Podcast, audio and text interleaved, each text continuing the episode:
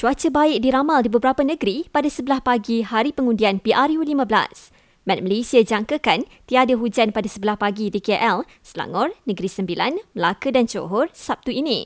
Namun, ribut petir dan hujan diramal di kebanyakan negeri pada sebelah petang, terutamanya babitkan negeri pantai timur dan negeri di utara iaitu Perlis, Kedah, Pulau Pinang dan Perak.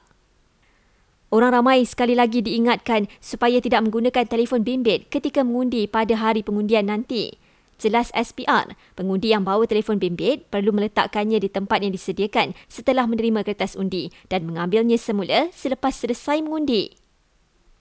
Sementara itu, pengundian awal bagi PRU15 dan PRK Don Pugaya Sabah berlangsung hari ini.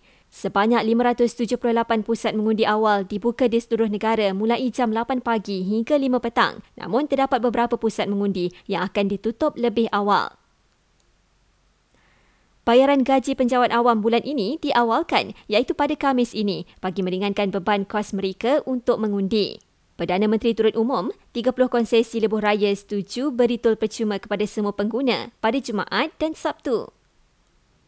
Polis Sarawak buka kertas siasatan berhubung insiden kebakaran sebuah rumah di Kampung Gita Kuching yang mengorbankan tiga nyawa kemarin. Dan jumlah mangsa banjir di enam negeri iaitu Johor, Melaka, Kelantan, Selangor, Perak dan Kedah kini cecah lebih 2,800 orang. Kelantan mencatatkan jumlah mangsa tertinggi dengan lebih 2,000 penduduk berlindung di 8 PPS.